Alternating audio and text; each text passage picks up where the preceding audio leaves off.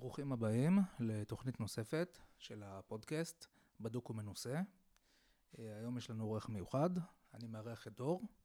דור ידבר איתנו על תקשורת עם המתים, נקרומנטיה, פולחן אבות ודברים דומים. למעשה אנחנו מתכוונים לעשות יותר מתוכנית אחת שתהיה מוקדשת לנושא. אנחנו נתחיל עם דברים שהם קצת יותר רקע ונתקדם לדברים יותר מעשיים. שלום, ברוכים הבאים לנקרומנציה לקטנטנים. תוכנית שמתעסקת בכל מה שקשור למגיית מתים, מעלה באוב וכו'. אני דור, נעים מאוד להכיר. אוקיי, בוא, בוא תיתן לנו קצת רקע, במה מדובר. אם אנחנו מסתכלים בלמעשה על ההיסטוריה של העולם, אנחנו רואים שיש הרבה מאוד עניין של, עניין של פולחן אבות, פולחן מתים, הקשר שלנו לעולם המתים, בעצם איזושהי תפיסת עץ, שהשורשים הם האבות הקדמונים, אנחנו הגזע, הצאצאים שלנו הם הענפים והעלים, ובעצם המחזוריות הזאת מזינה את העולם. דתות מונותאיסטיות שונות מנסות קצת להעלים את החלק הזה, אבל זה מאוד בריא לרוחניות בריאה והוליסטית בעצם. אוקיי, בוא נדבר על אולי דתות אחרות שכן מכירות בזה בתור חלק אינטגרלי. אני אתן לך קטע רנדומלי לחלוטין, שלא קשור.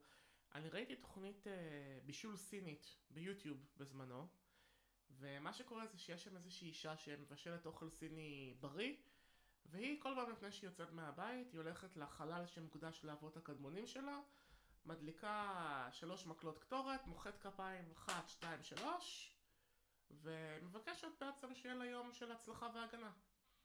הכי נורמלי וכמעט משעמם שיש. זה הפולחן שלה, זה הדת שלה, זה הדרך שבה היא בעצם מקיימת את הקשר שלה לאלוהי. להזכירנו, בעצם רוב האנושות נמצאת בסין בימינו, אז שם זה כנראה דבר קצת יותר נורמלי.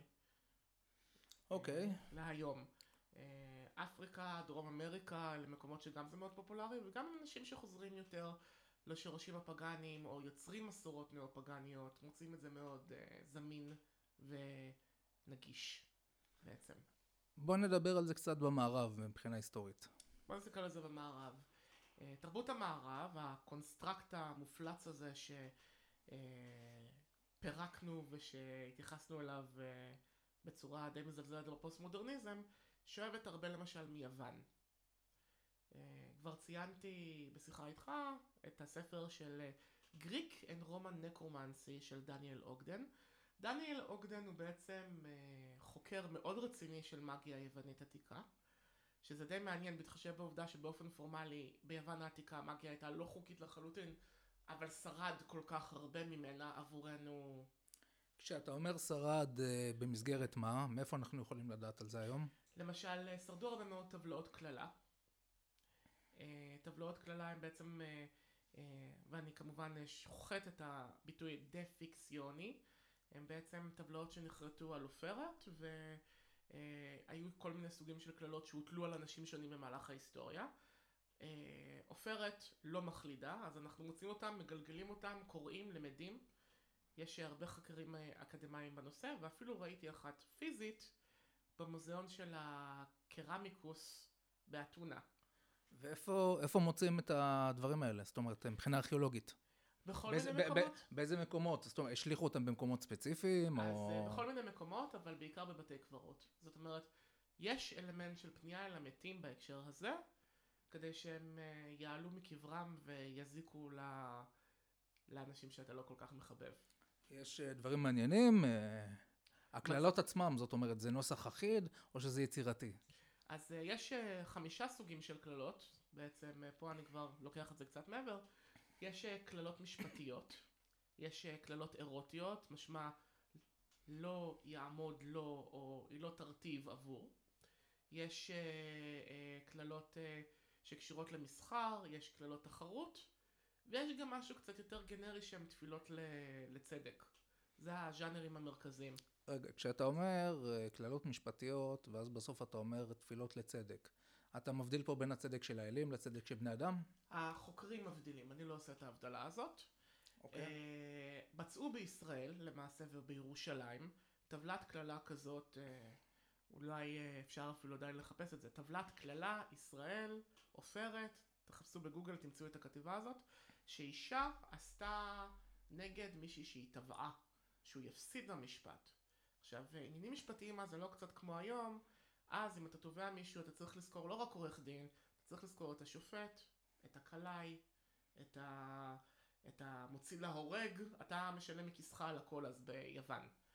אז זה היה עניין של היה הרבה יותר חשוב, כי היה הרבה יותר עניין של כסף על המאזניים פה מאשר אנשים רגילים. כמובן האנשים הפשוטים והעניים לא יכלו להרשות לעצמם דברים כאלה.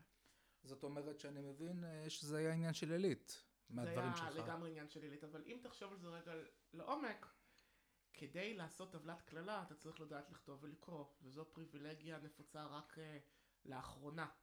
כן, הש, השאלה אם אותו הבן אדם, הוא צריך לדעת לכתוב ולקרוא, שכל מה שהוא צריך לדעת זה לשלם לאדם שיודע לקרוא ולכתוב.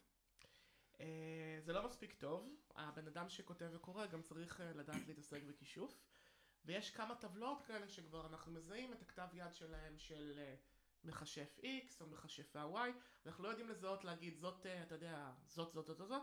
אבל למשל, כשלמדתי על אמנות נשים ביוון העתיקה, ב... באוניברסיטת חיפה, הפרופסורית ידעה אותי שהיא חפרה חדר של מחשפה פרמקיה, ככה זה ביוונית עתיקה, בעצם במקדש דמטר ליד אתונה. אם זכור לי נכון, יכול להיות שאני טועה, אבל אולי זה לא היה ליד אתונה, אבל היה חדר של מחשפה לחפור, היו שם טבלאות עופרת עם אולי נוסח אחיד שפשוט מכניסים את השמות של האנשים, וזה באמת מעניין, זה באמת מעניין, זה נושא מאוד מעניין. אבל לא רק זה, הרבה מהפילוסופים הגדולים, לפני שהם כתבו בכלל על מוסר, הכתיבה הפילוסופית הראשונית, היא כתיבה על מטאפיזיקה, איך העולם עובד. אתה מדבר על אפלטון? אני מדבר על הציטוט של אפלטון, של אמפידוקלס, שחילק את העולם לארבעה יסודות, וטען שאותם יסודות נמצאים במערכת יחסים של אהבה ושנאה. אדמה לא אוהבת אוויר, הם לא מתחברים, אבל אדמה אוהבת מים. אש לא אוהבת אוויר, אבל שונאת מים. ובעצם, ג'רלד גארדנר או היורשים שלו, כמה שנים לאחר מכן, באו ואמרו, בוא נחליף את זה, את ארבעת ה-Watch Towers, ונייצר את הגרסה המאגית הפופולרית של ימינו, בעצם.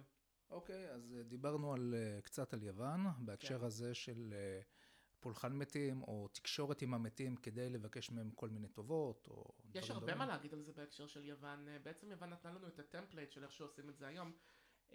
אני חושב שאם יש לך איפשהו כאן את האודיסאה, הטענה של דניאל אוגדן היא בעצם שהטקס שהמחשפה קירקי מלמדת את אודיסאוס, שהוא חופר בור, נותן סטים שונים של מנחות שהם חלב, ודבש, ודם של שור שהוא מקריב, שור כבש, שוב אל תתפסו אותי במילה, יין, ואז רוחות מצטברות סביב זה, ואז הוא מאפשר גישה רק לרוח של טרסיאס, הנביא, גם כן דמות טראגית להחריד.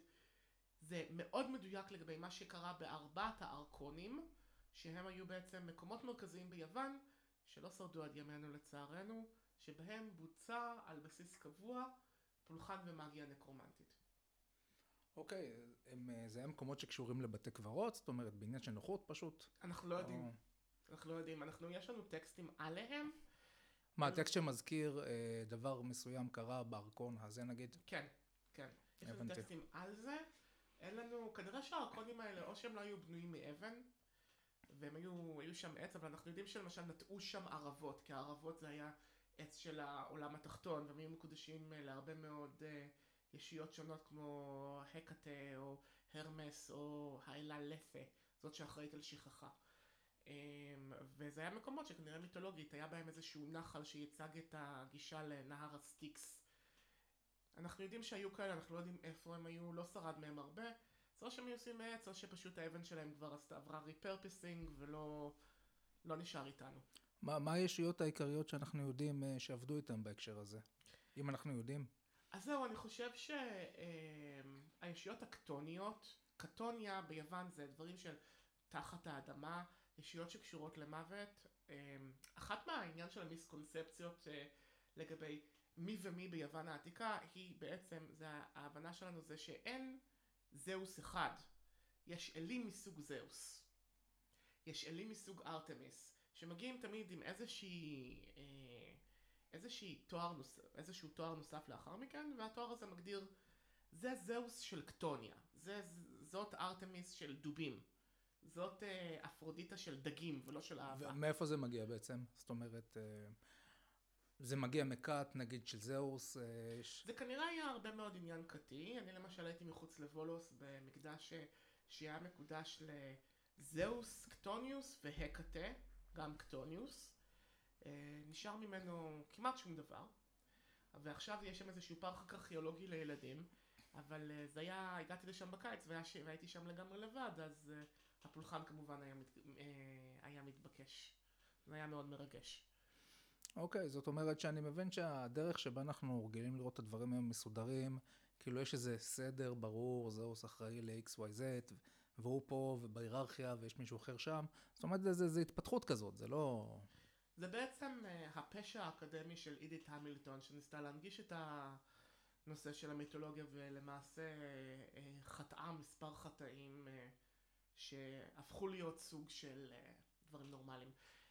עוד דבר נורא מעניין שקשור לדבר הזה, יש, יש אפילו מצב, אני לא יודע שוב ב-מאה אחוז, קראתי טקסט בנושא, אבל זה גם בדיון, שהאבות הקדמונים עצמם היו בעצם אלוהים מספיק, כדי שאולי לא נצטרך את המתווך הזה דרכם.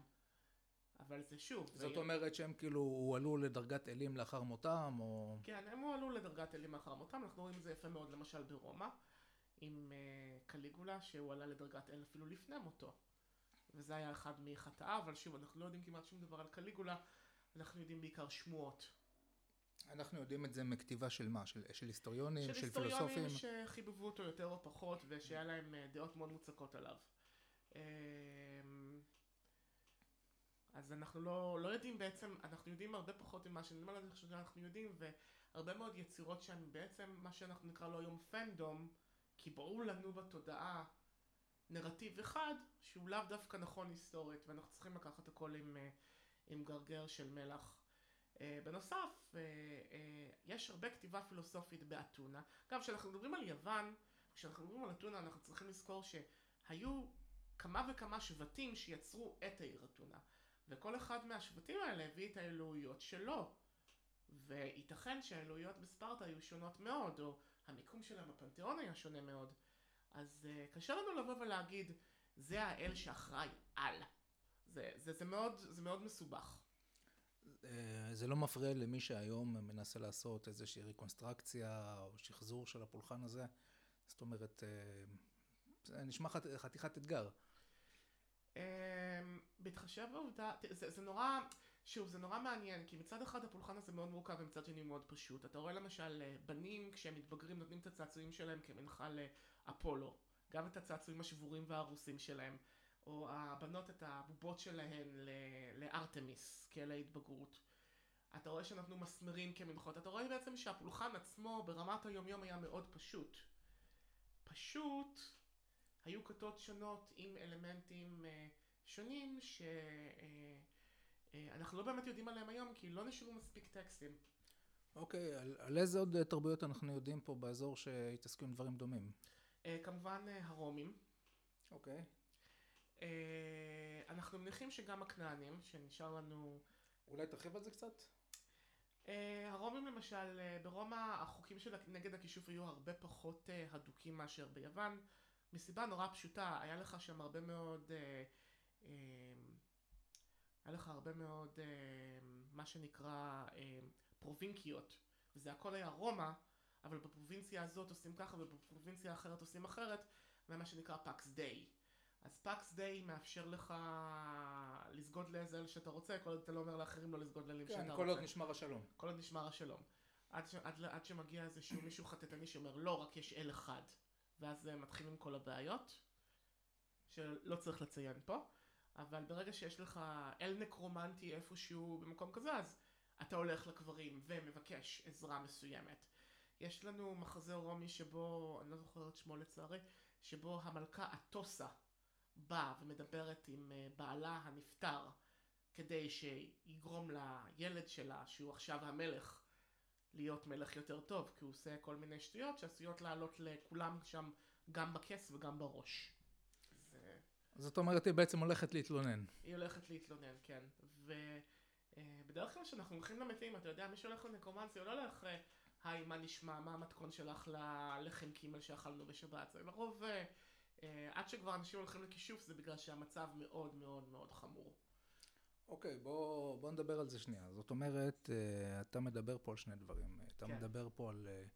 קודם כל על פולחן של המתים, נכון. או דברים שהם, נגיד משהו שיותר קז'ואל, דיברנו על זה בהתחלת השיחה עם הדוגמה הסינית, פה אתה אומר שאנשים מגיעים למצבים שהם יותר אקסטרים ונואשים, אז הם פונים לעזרת המתים. לפחות למערב, אבל הדוגמה הכי טובה שיש לי למשל זה במקסיקו. אוקיי. יש לך במקסיקו את הכת של סנטיסימה מוארטה, שהיא המוות הקדושה. והכת הזאת, אגב, יש לה פריחה מטורפת בארצות הברית עכשיו, הם כבר מדברים על המערב.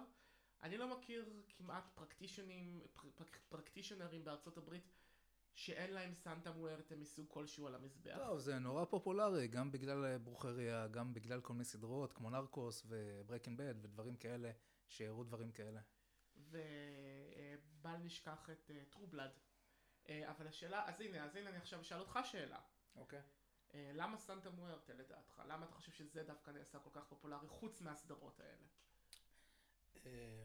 דברים שאני ראיתי על סנטה מוארטה, למעשה אני ראיתי שהסגידה במקסיקו היא סגידה שהיא מאוד עממית. מפה גם העניין של הברוכריה. זה למעשה סוג של ישות שמקבלת אליה גם סוחרי סמים, גם גנגסטרים, גם אנשים שישבו בכלא, ולא אומרת להם כמו הקתולים אתם לא בסדר. אז מצד שני, יש לה הדימוי של סנטה מוארטה, למי שלא מכיר, זה פחות או יותר מה שנקרא The Grim Reaper, זה הדימוי הכי נפוץ. וזה, קודם כל, באסתטיקה שלנו, לפחות המודרנית, יש אנשים חושבים שזה דבר שנראה מגניב, זה היום יותר מקובל. בהחלט דבר שקשה להתעלם ממנו. ואני גם חושב שהמוות זה נתפס אצל רוב האנשים בתור כוח מאוד חזק. ואיך מודדים מגניבות בעצם בחקר תרבות? למה זה מגניב? אני חושב שזה השאלה... אני הייתי מסתכל קודם כל, אם אתה כבר שואל את זה בצורה כזאת, אז הייתי אומר שכן אפשר למדוד את זה, אם אתה מסתכל על הייצוג של הדימוי הזה בתרבות פופולרית. כן, אוקיי. זאת אומרת, אין ספק שאתה רואה את זה היום בכל מקום. אבל למה חשוב לייצג את זה בתרבות פופולרית? אני לא יודע אם זה חשוב, אז עובדתי, זה קורה. אבל, אז, אבל, אז אבל, זה אבל, אבל זה סוג של אינדיקציה לזה שאנשים מתחברים לזה, מתחברים לארכיטקט, מתחברים לדימוי. אני חושב שהרבה מאוד שנים היה איזשהו, איזושהי תפיסה או איזושהי אשליה של איזשהו חיפוש דמוקרטי לאחר, אחר, לשוויון. ובמציאות הפיזית אין לנו שוויון, יש לנו את האילון מאסקים למיניהם ואת הג'ף בזוסים למיניהם, ויש אנשים שהם אני ואתה, ויש אנשים שהם מתחתנו, ויש אנשים שהרבה יותר מתחתנו. השוויון היחיד שקורה בעצם זה במוות. וזה הנקודה הקתולית המשמעותית. הרי בכנסייה הקתולית יש הרבה מאוד עניינים של אקס-קומוניקציה. עושים לך אקס-קומוניקציה כי אתה עוסק בכישוף, או אם אתה הומוסקסואל, או אם אתה כל דבר אחר. אבל בסופו של דבר, כולם מסיימים באותה חלקת אדמה, או בתור כד אפר. אלא אם כן קנית אינדולגנציה מהפיפיור, ואתה הולך ישר לגן עדן כשילמת. והם כבר לא עושים את זה, זה הנקודה. מי שהספיק הספיק. מי שהספיק הספיק, אבל זה כבר לא... אין מסלול מיוחד. אין מסלול מיוחד כבר, אין כבר את הדבר הזה בעצם שמאפשר את זה, לפחות לא בימינו. אז נשאלת באמת השאלה למה, והתשובה היא כמובן, זה... התשובה שלי לפחות, זה איזשהו... הצפה של ארכיטיפ ישן ועתיק יותר. יש שאלה, לפחות בדרום אמריקה, יש את האלה האצטקית של המוות. ניסיתי לבטא את השם שלה, יותר מדי עברות. הרבה איקסים. מה? הרבה איקסים. דווקא לא. זה, אני לא, לא אנסה לבטא את השם שלה, אבל אלת המוות בעצם היא באה וצצה שוב, ואותו פדופיל שנכנס לכלא. והוא יודע שהוא לא יצא מהכלא, כי הוא פדופיל, ובמקסיקו הורגים פדופילים בכלא. הוא יודע שיש לו מקום אחד שמגיע אליו, אז יש קדושה אחת, שלמרות שכל הקדושים האחרים וישו ומריה כבר פנו ממנו, עדיין תקבל אותו. ופה נמצאה נקודת השוויון היחידה שאנחנו יכולים עוד להגיע אליה. אז אולי מתוך הצורך לצדק פנימי זה נמצא, ואתה יודע, אז המקדש המקורי של סנטה מוארטה שנפתח אי שם בשנות ה-שבעים, אותה כהנת מבוגרת עדיין דואגת לו ומנקה אותו ומסדרת אותו ולוקחת את המנחות כל יום. עדיין אני שומע שיש, שזה בסונורה מקסיקו, שוב אם אני לא טועה. ויש לנו אלי מוות בעצם בכל תרבות. אתה יכול לקחת כל אל יווני ולדחוף לו את התואר של קטוניה או קטוני או וכו'. הרמס קטוניה, דיוניסוס קטוניה, אחד הקברים שנחפרו למשל, ושוב באותו קורס נפלא של אמנות יוון, נשים באמנות יוון, הם מצאו קבר, הם מצאו שם מלא כלים של אלכוהול, מלא כלים של אלכוהול, גביעים ודברים שאמורים לקרר את היין ואת כל הדברים האלה, ונשאלת השאלה, מה הקשר? זה לא הגרייב גודס הקלאסיים, זאת אומרת, אתה יודע, מה שנהגו לתת בדרך כלל הגרייב גודס הקלאסיים זה היה מה שנקרא אה, אה, לקיטוס. לקיטוס הם קדים קטנים שיש להם דמויות אה, מיתולוגיות, הם עלו מעט מאוד כסף והם היו מלואים בשמן וזה היה מנחל המתים. פתאום אתה רואה גביעים עם שתי ידיים, אה, אתה רואה כל מיני דברים אחרים. והתשובה הייתה כנראה שהבן אדם נחנך לכת של דיוניסוס קטוניוס, דיוניסוס של עולם המתים, כי דיוניסוס הוא גם אל של עולם המתים, ומכיוון שכך הוא לא היה יכול ללכת לשם בלי הכלים של המסיבה שלו, נכון? זאת אומרת, הוא בעצם מביא את הציוד איתו. מביא את הציוד איתו, כן, I'm bringing my own cup to the party, כמו שנאמר. אוקיי. אז זו למשל דוגמה טובה. בואו נמשיך לחסות קצת את המערב, וכמובן אין מה לציין את הנושא הזה של החייאת המתים במיתוס המצרי העתיק של אייזיס שמגלפת פלוס מעץ דקל, זה כבר קלישאה, אבל, אבל גם שם היה את ההפרדה מאוד חשובה בין עולם המתים לעולם החיים, אבל בעולם המתים אתה עושה, אם, אם עברת את כל המבחנים והקשיים והעניינים, אתה הולך לעבוד באותה עבודה שעשית בעולם החיים, אין לך הקלות.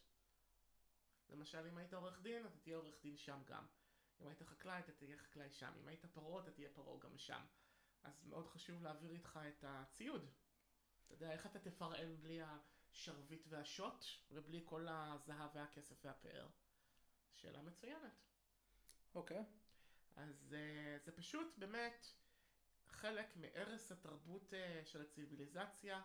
אחד המקומות הנוספים שהייתי שהוא נטופי דווקא. שזו תרבות פרקנענית. יש את uh, המחשפה ממערת חילזון. מה זה, באזור חיפה או משהו כזה? לא, שאני... זה לא באזור חיפה. Uh, יש נחל חילזון, אני לא זוכר בדיוק איפה, הגיאוגרפיה שלי עלה... צפון משהו, לא? אני לא זוכר. אפשר... Uh, מ... אם זה מעניין אתכם, תחפשו את המחשפה ממערת חילזון, אתם תמצאו בגוגל את כל הכתבות עליה. מצאו אישה, זקנה, מקופפת, בת עשרת אלפים שנה, לא פחות ולא יותר. עם כנפיים של בז זהוב שעוטפים לה את הידיים, עם ערכה מגית שכוללת חלקים מ... מנמר וכף רגל אנושית, ומלא מלא חלזונות, ומלא מאוד דברים שאפשר לפרש אותם ככלים שמאנים או מגים, קבורה פה, ומצאו אותה, ואני עליתי לקבר שלה, ממש לאחרונה, לפני שש שבע שנים. למה היא הלכה לגרייב גודס? זו שאלה טובה, ועוד שאלה טובה, למה... טרחו לחסות אותה בכמה שכבות טובות של, של אבן, ואז שמו על זה אפר כבוש, ואז עוד כמה שכבות של אבן, כדי שהיא לא תקום ותתעצבן על השבט שלה ותתחיל להשתמש בכלים האלה לרע. וגם uh, עניין, אנחנו שוב, אנחנו, זה לפני הטקסט, אנחנו, לפני שכתבו בכלל, אנחנו עושים אינטרפטציות פה, אבל uh, אנחנו מניחים שאישה קטנה ומצמקת לא נקברה עם uh, רגל של גבר אנושי שהוא גבוה ממנה פי כמה וכמה סתם. אז זה כל כך חשוב, ואנחנו, ואתה יודע, אם אתה מסתכל על הלוויה יהודית היום, הלוויות יהודיות היום הן הרבה יותר פשוטות, הרבה פחות אה, אה, מורכבות, ויש לזה סיבה, וצריך לשאול אותה למה. והתשובה שלי היא, זה נורא נורא חשוב, שהאינדיבידואל לא ייצור קשר עם עולם המתים, כי זה נותן יותר מדי כוח לגרס רוץ, בעצם. מה שאתה אומר זה למעשה שזה נותן לו דרך בלתי אמצעית לפנות למתים שלו. נכון. ואז הוא לא צריך את המתווך. הרי מה זה לא תעשה לו פסל ולא מסכה? הפסל כמובן זה הטרפים שמגינים על הבית, ומה היא המסכה? זה בעצם סוג של מסכה שהיא מגלפים של פני האנשים המתים, פני האבות הקדמונים שלך, שחיכו לך בכניסה לבית, ואמרת להם שלום, מה נשמע? תדאגו לי לרכוש כשאני לא פה, תדאגו שהעיזים והכבשים שלי ילדו יותר, תדאגו שהיבולים שלי לא יערסו בברד.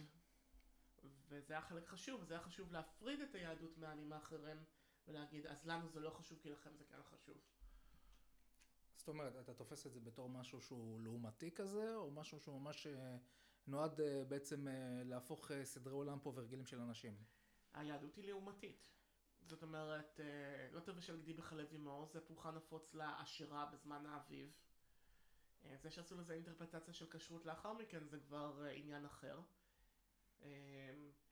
בפגניז... בפגניזם המקומי פה יש כהנות נשים, בפגניזם היהודי זה רק כהנים גברים. וכו וכו. כן, זה דת שהיא יצאה מאוד לעומתית לדעתי. מצד שני, יש כן דברים שאתה רואה אותם, כמו הילולות של צדיקים, השתתחות על קברי צדיקים. זאת אומרת, ממש ללכת ולבקש בקשות מהמתים. ואז נשאלת השאלה, אם זה חלק מהיהדות במרכאות המקורית או לא. והתשובה היא כמובן שזה מנהגים שהומצאו מאזור צפון אפריקה. וכמובן, קצרה היריעה לדבר על מערכת היחסים של אפריקה עם, עם פולחן האבות הקדמונים. יש הרבה מה להגיד על זה. ושם זה היה קיים, ואנחנו עדיין רואים את זה, וחלקנו רואים את זה כמשהו נורא לגיטימי, וחלקנו רואים את, ה... את הדברים האלה קצת יותר מגוחכים. הרמב"ם למשל יצא בפה מלא נגד זה. אוקיי. Okay. עכשיו השאלה שלי כזאת, היום אנשים שבעצם כן מנסים ליצור קשר עם המתים שלהם או עם מתים אחרים, מה, מה המוטיבציה? מה המוטיבציה שלהם? קודם כל, אנחנו אהבנו את האנשים שאיבדנו. זה לא, לא משנה מאיזה מקור תרבותי אתה, אנחנו מתגעגעים לאימהות שלנו, אנחנו מתגעגעים לסבתות שלנו ולסבים ולאבות ולכל מי שנפטר. זה דבר ראשון. דבר שני, הם רשת תמיכה רוחנית שמגיעה מהעולם האחר. הקונספט הזה ש... אני רוצה רגע שנדמיין את זה רגע ביחד, שסבא עולה מהקבר להרביץ לבן אדם שגנב לך את האוטו, הוא קונספט מאוד לוקרטיבי, אי אפשר להתעלם מזה, נכון? כן, זה נשמע כמעט אינטואיטיבי. זה נשמע כמעט אינטואיטיבי, אבל התרבויות שבהן אנחנו נמצאים, הן לא... לא, לא, הם, הם מאוד לא מעודדות את זה, נגיד את זה ככה. אבל זה מאוד אינטואיטיבי, כן. אנחנו רוצים ומפחדים מהכוח הזה. איפה אתה רואה את הפחד? איפה אני רואה את הפחד? אני אשם לך דוגמה. למה כאשר אנחנו חופרים בור באדמה ושמים את הגופה, אנחנו צריכים להפריד את הגופה מפני האדמה בשכבות של בטונדה. למה אנחנו לא יכולים לשים את האדמה ישירות על הגופה? למה אנחנו לא יכולים, אתה יודע, להיות במגע ישיר עם הגופה? אם אני רגע אתייחס לקייטלין דוטי, שיש לה ערוץ יוטיוב נהדר שנקרא Ask a Mortician. אה, כן, זה נפלא. ערוץ נהדר, בכלל היא מדברת מאוד יפה על הנושא של אינטימיות עם המוות. ועוד רגע אני אספר סיפור מעניין שסבתא שלי סיפרה על הנושא הזה. אתה יודע, אז היא הלכה לאיזשהו כפר, אני חושב שבאינדונזיה. ובכפר אינדונזיה זה, וואלה, להיות מת זה מצב רפואי, זה לא משהו שאתה... אתה מדבר על החבר'ה שמוצאים את המתים שלהם... לא מוצאים, בכלל לא קוברים. מה זאת אומרת? זה שהבן אדם מת, זה מצב רפואי זמני. אנחנו רוצים לראות אם הוא מחלים מזה בכלל. אז היא חייתה עם האנשים האלה, ישנה באותה מיטה עם הגופות שלהם, כי הם כולם ישנים באותה מיטה. הם יבשים כאלה, נכון? ראיתי, ראיתי תמונות. כן, אתה יודע, שוטפים אותם בכימיקלים מיוחדים ובחומרים צמחיים, כדי לאפשר לזה שהם לא ירקבו ויהיו יותר מצומקים ויבשים. ובאיזשהו שלב, אפילו איזושהי משפחה כל כך התקרבה לקייטלין, שאמרה לה, יאללה, בואי תתני לדודה שלנו איזה חטיף. והיא נתנה לה דודה כערה, שהיה בה איזשהו חטיף מקומי מבוטנים. אז... זה אינטימיות עם המוות, ועכשיו סיפור קצר ודי משעשע. שסבתא שלי הייתה אישה צעירה, אני מדבר איתך על... סבתא שלי נולדה ב-אלף תשע מאות עשרים ושבע, אני לא מדבר על לפני כן, כן? נניח שהיא הייתה בת שבע שמונה, היא גרה בצפת. בצפת היה בנייה מאוד כזאת של שכבות, ואנשים חיו על גגות כי היה גם בין היתר חם. המזגן דאז היה לקחת מזגן, מזרן, לעזות עליו מים ולישון עליו על הגג בלילה, זה היה המזגן של אז. ויום אחד אימא עם איזו כמות גדולה של ילדים נפלה בסולם ונפטרה. והילדים לקחו את הגופה, הלבישו אותה, ישבו שבעה, ואז לפני שבאו לקחת אותה לקבורה, אחת הבנות התחילה לשטוף אותה, ואז היא התעוררה והתחילה לצרוח. וואו. כי, כי היא לא מתה, פשוט היא כנראה חטפה מכה ונכנסה לקומה, כן. אבל לא היה את הכסף לרופא שיאשרר. שיבוא ויקח לדופק וכל בדיוק, זה. בדיוק, בדיוק. וזה היה נחשב לנס גדול ומאוד שמחו. כמובן שהפגיעת מוח הייתה את הכל שארית ימי חייה, אבל לפחות אמא לא מתה, זה היה מאוד משמעותי אז. ו... זה, זה, לא, זה, זה לא דבר כל כך פשוט לפעמים להבחין בין בן אדם שהוא ישר מת לבין בן אדם חי. אני... לא, כל, לא, לא כל כך... אני מניח, אבל, אבל מה ש... אני חושב שמה שאנחנו יכולים לקחת מהסיפור הזה, זה את הנושא הזה של הם לקחו את הגופה, הם הלבישו אותה, הם יפרו אותה. אנחנו כבר לא עושים את זה. אנחנו כבר לא נמצאים באינטימיות משמעותית עם המוות, כדי... וואלה, לדאוג ש... סליחה שאני הולך כאן על בוטות, אבל בסדר, זו תוכנית הנקרומנסיה, שאבא לא עושה שחרורים במכנסיים ומסריח את הבית אחרי המוות, כדי שנוכל להציג אותו עוד כמה ימים על הספה. אז גם ההבדל בין תרבות שיש בארון מתים, הלוויה מה שנקרא בארון מתים פתוח, לבין תרבות כזאת שמסתירה, שדחוף מהר מהר להחביא את כל הערימת העצמות האלה, לפני שמישהו יבין שיש פה מוות. והשאלה היא מאיפה אנחנו קיבלנו את זה, מתי זה השתנה, מתי זה שמישהו מת זה סיבה להזמין אמבולנס או את זקה ולא בוא נטפל בו בעצמנו כי אין עניין של דחיפות. בוא נגיד לו את המילים האחרונות שלנו, כי אולי האוזניים האלה כבר לא שמעות, אבל ברמה הפסיכולוגית הוא נמצא מול הפנים שלנו ויכול להבין את ה... כמה אהבנו אותו וכמה כמה זה נורא שהוא כבר לא יהיה איתנו. זה חסר, זה מאוד חסר. וקייטלין דוטי מדברת על זה, אבל לא רק איזה, אני חושב שזה משהו שיהיה נחמד להחזיר לאופנה, אם זה יתאפשר. כן, זה גם, יש פה גם סיטואציה שהרבה פעמים המפגש של אנשים, אנשים חילונים, עם הדת, זה, זה, זה בדיוק בדברים האלה. נגיד בחתונה, שבא איזה בן אדם מטעמם ואומר איזה טקסט בארמית שהם לא הבינו ממנו כלום, ומחייב אותם בכמה מספרים, או בלוויה, עוד, עוד איזה טקסט שנותנים להם ביד לקרוא, ואין להם מושג אפילו איך לקרוא את הארמית הזאת. זה משהו שהוא מאוד לא פרסונלי. וכמו שקרה בנצרות, מה שהוביל למהפכות שונות, כולי תקווה שאנחנו נזכה במהפכות כאלה עוד בימי חיי, ולא... ועל זה נעבור לנושא הבא, זה לא כזה רלוונטי. אבל כן, זה לא רק הטקסטים בארמית, זה, אתה יודע, מגיע בן אדם ובא ואומר לך, אני בזכות המחלקה הדתית מתנצל אם עשינו משהו לא בסדר בטקס. אנחנו יודעים בכלל איך הטקס צריך להתנהל שנדע אם נעשה משהו לא בסדר בטקס? אולי כל הטקס לא בסדר כבר שנים ואנחנו לא יודעים את זה. אנחנו לא לומדים את הטקס הזה כחלק מהיותנו אנשים תרבותיים אפילו. אנחנו יודעים לצטט אולי את יום ואת קאנט, אולי אנחנו יודעים דברים אפילו מעבר, אבל... מי יודע ברחוב איך טקס הלוויה יהודית צריך באמת להתנהל כהלכתו? אוקיי. למרות שאם אני מסתכל, יש, יש לנו כמה הבדלים בין קבורה נוצרית ליהודית. העניין הזה של ארון פתוח, ארון סגור, זה באמת אחד הכי בולטים. אצלנו אין ארון. כן, אצלנו אין ארון. אז זה, זה פחות אמצעי מהאדמה, דווקא בהיגיון שלי זה מסתדר יותר טוב. אבל אז יש בטון, אין אדמה. הבן אדם לא מכוסה באדמה, מכוסה בבטונדות הכי פשוטות והכי מכוערות שיש, כן? כן, אני לצערי ראיתי הרבה בזמן האחרון. כן, כן. אני לא... הרבה או מעט, המוות הוא חלק מהחיים, ואני לא חושב שאנחנו ניפרד ממנו בקרוב. וטוב שכך, אני חושב שזה... הידיעה שזה מחכה לנו זה חלק מהעובדה ש... זה מה שעושה אותנו אנושיים. אוקיי, עכשיו, מכיוון שבכל זאת התוכנית הזאת... גם בהמשך, תלך לכיוונים יותר מעשיים. נכון, נכון. אז uh, אני רוצה לדבר על מאיזה מקורות uh, שואבים אנשים היום, שמנסים uh, להחיות את, ה... להחיות את הקשר הזה עם המתים שלהם בעצם. אז uh, בואו ניתן את התשובה הברוכריה קונג'ירוית הבסיסית, ואז אני אתן קצת ביבליוגרפיה למי שמעוניין יותר. אולי כמה מילים על ברוכריה ועל קנג'ור, כי אמנם הזכרנו את זה קודם, אבל בכל זאת. אין בעיה, אין בעיה. מה שקורה זה שאני יודע על ברוכריה הרבה פחות מקונג'ור, אבל ברוכריה זה כישוף בספרדית. המכשפה זה ברוכה, המכשף זה ברוכוס. זה בעצם מגיה קונקיסטדורית, ספרדית, מעורבת עם מגיה הרבה פעמים נייטיב אמריקאית או צפון אפריקאית. אנחנו מדברים בעצם על תופעה שהיא ביבשת אמריקה בעיקר. בעיקר, אבל כמו כל ה... אבל הספרדים היו מאוד טובים לשמור קשרים חזרה עם הארץ המקורית שלהם. ובאופן כללי הם היו הרבה יותר היסטורית מקבלים לאמונות ותרבויות מקומיות מאשר פרוטסטנטים למשל.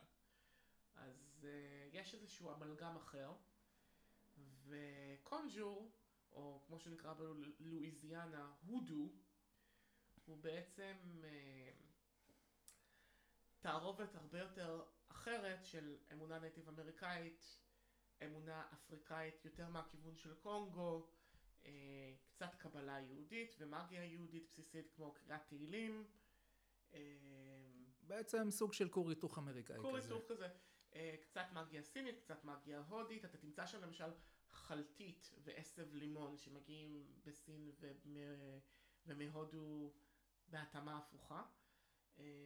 וקצת מגיה אירית, כי היו כמובן גם עבדים אירים, למרות שהטלוויזיה מנסה לא להראות לנו אותם. זה ממש נשמע כמו אמריקן גאדס. ממש נשמע כמו אמריקן גאדס, ויש סיבה. אלה התרבויות שהגיעו ויצרו את האמריקה שאנחנו מכירים היום. התרבות הזאת לא נוצרה בחלל ריק. והפרגמנט מפה, פרגמנט מפה, פרגמנט מפה, יצרה איזושהי... זה גם יצר איזשהו פנתיאון. איזשהו פנתיאון. לפחות, שוב, אני יודע פחות על ברוכריה, אבל אני סתם אתן שתי דוגמאות מהפנתיאון הקונג'ורי-הודני, אם יורשה לי. דוגמה אחת היא למה דמה. למה דמה היא אישה שחורה ספציפית, ששמה הוא סוד כמוס לכת שנחנכים אליה, ולמה דמה, הדמות שלה היא בעצם ממש צנצנת ההוגיות של אנג'מיימה, שזו אישה שחורה, שלבשת צמלה אדומה עם סינר לבן, ואתה מקדש לה את כלי החיזוי שלך, והיא בעצם מכוונת אותך לחיזוי יותר מדויק. או דמות נוספת שאולי אפילו קצת יותר פופולרית היא בלק הוק. אה, אוקיי. בלק הוק, הצ'יף. הוא היה צ'יף ספציפי של שבט ספציפי, עם שם ספציפי, שאתה פונה אליו אם אתה רוצה לקבל ניצחון במשפטים, או ניצחון במאבקים, מאבק נגד מחלת הסרטן, מאבק נגד השכן שתובע אותך. אתה הולך לבלק הוק, אתה מדליק לו את הנר הצהוב או האדום שלו, אתה נותן לו את מנחת הדבק שלו, ואומר לו יאללה, אני מזהה אותך כאב קדמון שלי, אז יאללה, תעזור לי כאילו אתה האב הקדמון שלי, ו... מי יודע, אולי תוך אה, אה, עוד שלוש מאות שנה בכלל אה, הרשומות עליו ימחקו לגמרי, ונשכח שהוא היה בן אדם אמיתי, וישאר רק בלק הוק הרוח האלוהית. אבל זה גם איזשהו אלמנט כזה מאוד אה, נקרומנטי וחשוב. אוקיי, אז איך, איך נראית עבודה עם המתים אה, היום? אז אה, בדרך כלל עושים להם איזשהו מזבח נפרד. כי כמובן... הכוונה לא אותו המזבח שמשמש אותך לעבודה נכון, באופן רגיל. נכון, זאת אומרת, זאת אומרת, עושים להם מזבח מיוחד, שזה יכול להיות הכי פשוט, ברמה הכי פשוטה, שולחן צד או שולחן ליד מיטה, עם צנצנת מים, נר ותמונה של האנשים המתים. עם כמה קוויאץ, שאני אתן אותם כרגע. על השולחן הזה אסור לשים מלח, כי מלח אה, מגרש מתים. אה... אסור לשים שם תמונות של אנשים חיים או חפצים של אנשים חיים, כי יש הפרדה בין עולם המתים והחיים, וזה סוג של כמו כללה להביא מזל רע לאנשים שאתה שם על מזבח רבות קדמונים. או, זה דווקא יכול להיות מעשי אולי. זה מאוד מעשי. אני נתתי את הצורה הכי בסיסית של המזבח, זהו. זה כל, זה כל הסיפור. אם תחשוב על זה, יכול להיות שאפילו כרגע, בלי שאתם יודעים, יש לכם כזה בבית. זה לא יוצא דופן. כן, זה פחות או יותר הדבר הכי אינטואיטיבי לאנשים, לשים תמונות של המשפחה שנפטרה וכו'. נכון, עכשיו כשעושים את זה קצת יותר ססגוני, אז שמים שם את הסיגריות שהאבות הקדמונים ישנו, מאכלים שהם בישלו לנו ואנחנו יודעים את המתכון והחזרנו חזרה בתור מנחה, בימי המוות שלהם בוודאי, אבל גם במקרה אם הכנת לעצמך, אז אתה שם קצת בצד, נותנים להם גם קטורת, נותנים להם גם קטורת, נותנים להם אה, אה, שמים, הרבה פעמים יש חיזוי, הנה הגענו למנסיה. ראוי לציין שהם, הסיומת של המנסיה היא סיומת של חיזוי. נקרומנסיה היא בעצם לא העלאת מתים, זאת אומרת, אנחנו לא כל כך מדברים כאן על איזשהו סיאנס עם וויג'י בורד, אלא יותר תקשורת עם המתים שמאפשרת לנו לחזות או לדעת או לקחת מידע. זאת אומרת, זאת אומרת, כמו לשאול את הקלפים, כמו לשאול, כמו לשאול את הקלפים. כמו לשאול את העופות, כמו לשאול את האש. נכון, נכון. אביסמנסי זה חיזוי של צפייה בעופות, קרטומנסי זה חיזוי עם קלפים, ויש כל מיני סוגים של חיזוי, מפה עד הודעה חדשה, לכל תרבות יש. אחד החיזויים האפריקאים המשעשעים שראיתי זה לשפשף חתיכת עץ על הבוין שלך ברגל, מהר מהר מהר, ואם זה נופל התשובה היא לא, ואם היא לא נופלת זה נדבק, התשובה היא כן. כן, בעצם יש לך פה משהו שהוא מחולל איזשהו סיגנל, ואז את הסיגנל הזה אתה מפרש. בדיוק, בדיוק.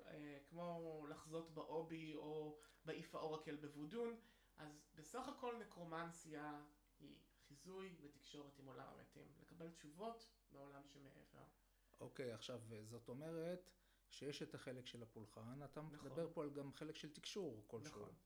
Uh, אני לא כל כך אוהב את המושג תקשור, כי זה עושה איזושהי הפרדה נורא מסחרית. ב- בין... ב- בוא, נסכים, בוא נסכים בינינו שלצורך השיחה הזאת, כן. אנחנו מנתקים את זה מדברים כמו תקשורים, עם חוצנים וכו'. כן, לא, אז זה לא קשור. מדברים פשוט על תקשורת. אני, אני למשל לא מתקשר איתך עכשיו, אני מדבר איתך, okay. יש לי שיח איתך. אני אישית חושב שזה שהמתים ממתים לא צריך ל- לעשות מונח מיוחד כדי לגרום להם להרגיש לא בנוח עם זה שהם מתים. אז אתה מדבר על המתים. כמו שאתה מדבר עם אחרים, אני לא... אני חושב שהתקשור זה יותר תוצר של לנסות למסחר את השיטה. זאת אומרת, כמו שדיברתי עם סבתא שהייתה בחיים, ככה אני ממשיך לפנות אליה.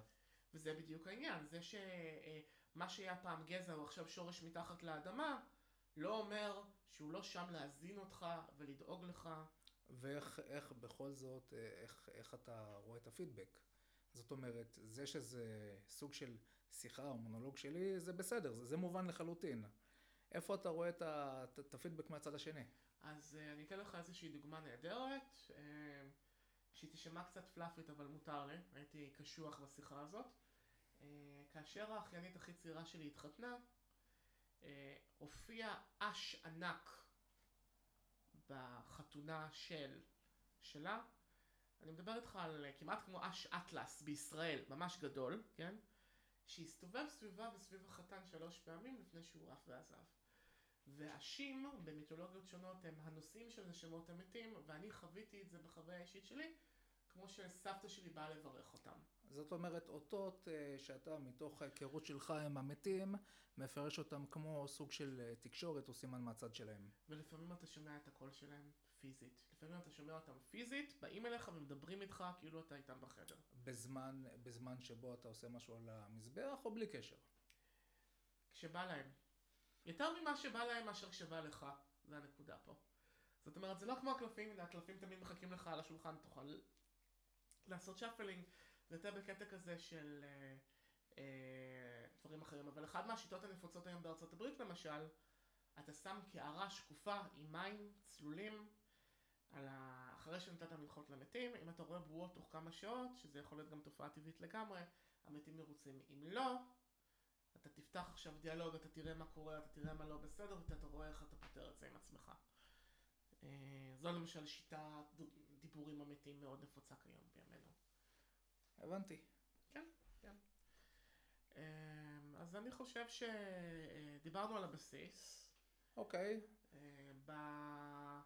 בתוכנית הבאה אולי אנחנו קצת יותר ניכנס לטקסטים פרקטיים ואיך להתמודד עם זה ברמה הפיזית. אני חושב שיש לנו סיור בבית קברות, יהיה בכלל מעניין. אוקיי, אני ביקשתי ממך שתביא לנו משהו מעניין. אה, כן, כמובן, אז בבקשה, בוא תגיד לי מה... רגע, זה, זה אמור להיות גם הפתעה בשבילי. זה הפתעה בשבילך, אתה לא ראית את זה קודם, אני מחזיק את זה ביד, זה עכשיו עטוף בבד לבן. אוקיי, אני מקבל פה עכשיו איזה משהו, בחבילה כזאת עטופה בבד לבן, בוא נראה. כן, בוא תנחש מה זה.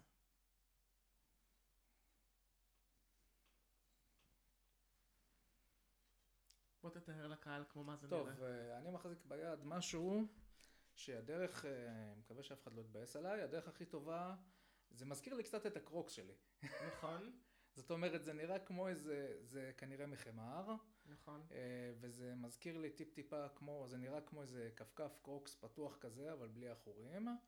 ויש לו משהו שנראה כמו פה, נגיד כמו שהנעל שלכם שנפרדת ממנה סוליה, היא ככה פותחת את הפה. ויש פה אולי משהו שאמור לראות כמו פנים, סוג של. כמו של פנים. סוג של פנים, ויש פה בפנים חרוטות האותיות א' פ'. נכון.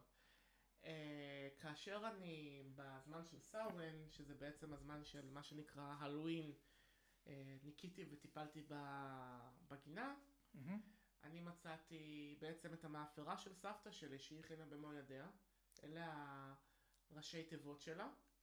אוקיי. כמו מתנה מהעבר, בזמן שבו היינו מה בין העולמות מתקקת. אה, היא ממש הייתה יושבת ומאפרת לזה. היא הייתה מאשנת שם, הייתה יושבת ומאשנת שם, ולא ראיתי את המאפרה הזאת לדעתי, עשרים ומשהו שנה. וואו.